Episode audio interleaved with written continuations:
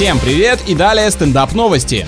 В некоторых школах Южной Кореи в образовательную программу официально включили кей-поп культуру. В конце обучения из классов 26 человек собирают одну музыкальную группу, правильно понимаю? Интерес к этой индустрии возник на фоне успеха бойсбенда BTS, который в 2020 году принес государству в виде налогов почти полтора миллиарда долларов. О, вот таким артистам и нужно давать российское гражданство. Южнокорейский парламент даже принял закон, согласно которому известные исполнители получают отсрочку от армии. Вот такая альтернативная служба в шоу-бизнесе. Главное свою честь на этой войне не оставить.